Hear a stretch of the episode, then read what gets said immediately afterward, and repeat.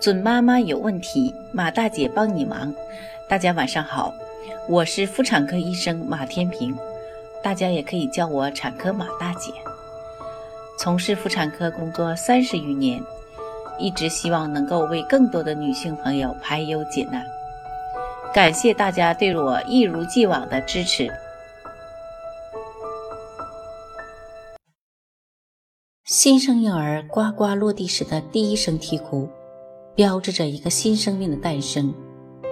如果这一声哭的及时响亮，说明婴儿的肺部得到了充分扩张，宝宝可以通过自主呼吸获得氧气，具备了生存的能力。啼哭呢，还是新生宝宝早期的主要活动和锻炼方式。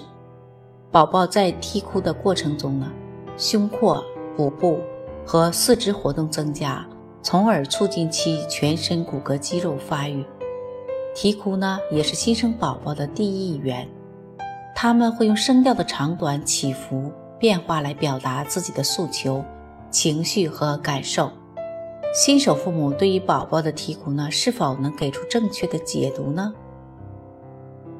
一、正常啼哭：我要吃了，我要换尿布了，我太热了，我要抱抱。在这些情况下呢，婴儿啼哭时的声调平和一致，持续时间不长。当需求得到满足后，啼哭很容易停止。父母要对婴儿的这些诉求表达及时的给予适当回应，这样良好的母婴连接就建立起来了。二、异常啼哭，我生病了，我受伤了。在这种情况下。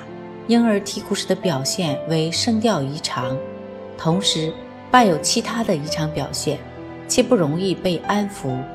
这时就需要排除疾病原因，例如肠道梗阻引起的啼哭，多伴有面色苍白、便秘和呕吐。婴儿出现阵发性有规律的啼哭，应怀疑有肠套叠的可能。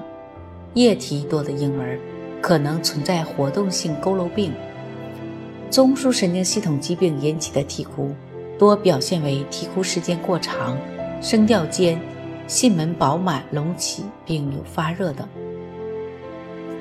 宝宝啼哭是生病的早期表现，当啼哭变弱或长时间的不哭、不吃、不闹，过于安静，则可能是病情更危急的异常表现，父母一定要警惕。在出现这些情况时，要考虑采取紧急救治，比如婴儿哭声变弱伴神情萎靡，可能是感染低血糖的表现；而婴儿哭不出声音，伴有面色发青，则可能是窒息的表现。当婴儿啼哭不止时，还要排除一下外伤的可能，有些伤痛非常隐蔽，比如。袖口或手套上的小线头缠住了小手指，新衣服上有遗物扎着了宝宝，奶瓶喂养时乳汁烫着了宝宝口腔，沐浴加热水时过烫等等。建议父母养成先自己检查测试，再给宝宝使用的好习惯。父母可以先给予宝宝全身检查，回忆一下近期的活动，逐一排查。只要足够细心，各种隐患应该不难发现。三，让人焦虑的持续性啼哭，婴儿肠绞痛，这是一种原因不明的苦恼，可能与肠胀气有关。典型的表现为三个三，每周至少有三天苦恼超过三小时，且持续三周以上，在相似时间段苦恼。通常在夜间，而其他时间安静，喂奶和安抚措施无法停止。这种哭闹发生率为百分之五到百分之十九，一般在婴儿出生后第二周出现，四到六周达到高峰，出生后三到六个月自然消退。婴儿表现为生长发育良好，但由于不能判断婴儿哭闹的原因，持续的啼哭呢，让父母非常焦虑。无助、疲惫，进而影响家庭关系。面对宝宝啼哭，父母应多观察、勤动脑，逐一排查，给予安抚。如果常规措施不能停止婴儿啼哭，或发现伴随有其他异常表现，或已经造成父母困扰，建议求助于专业医护人员。相对于哭闹而言，长时间的不哭、不吃、不闹，面色苍黄、精神萎靡等现象，应更加重视和警惕，通常需要紧急就医处理。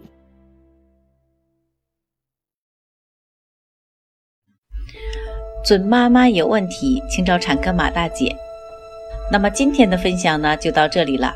如果有孕育方面的问题呢，可以加我的助理微信“妈咪助理”，拼音呢就是 M A M I Z H U L I。